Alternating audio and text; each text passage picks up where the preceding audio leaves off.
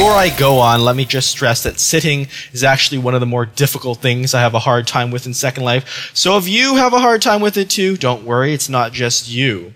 When you're sitting, of course, you can stand up, but let me show you how to sit from scratch, whether it's the ground or an object. You can't sit anywhere or everywhere, and you may need to retry, but it's worth a try. So right click and sit here on the ground, and let's see if that works. Okay, that worked. Great. Sometimes that autopilot that leads you will not always work. Like, for example, if I were to fly and right click and try to sit here again, notice that it doesn't seat me.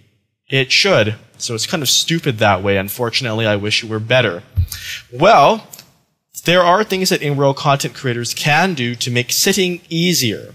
One of the things is scripting objects. Whoop, let me go back up here with sit targets.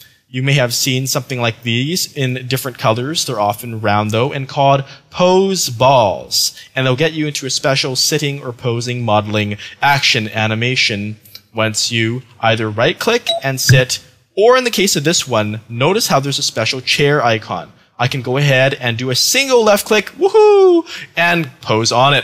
I'm an action star. If I want the other one, this is meant for two people, then I will stand up and then I will get on the green one. Like so.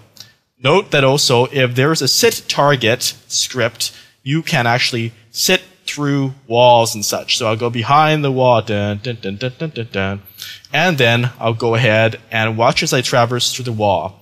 If something doesn't have a sit target, it's much harder and you can't really do that. But see, I just crossed right through the wall, physically impossible. But it's a handy way if you're moving your camera around and you say, hey, I want to get in that cottage, there's a chair, and it's got a sit script in it, go ahead and do that.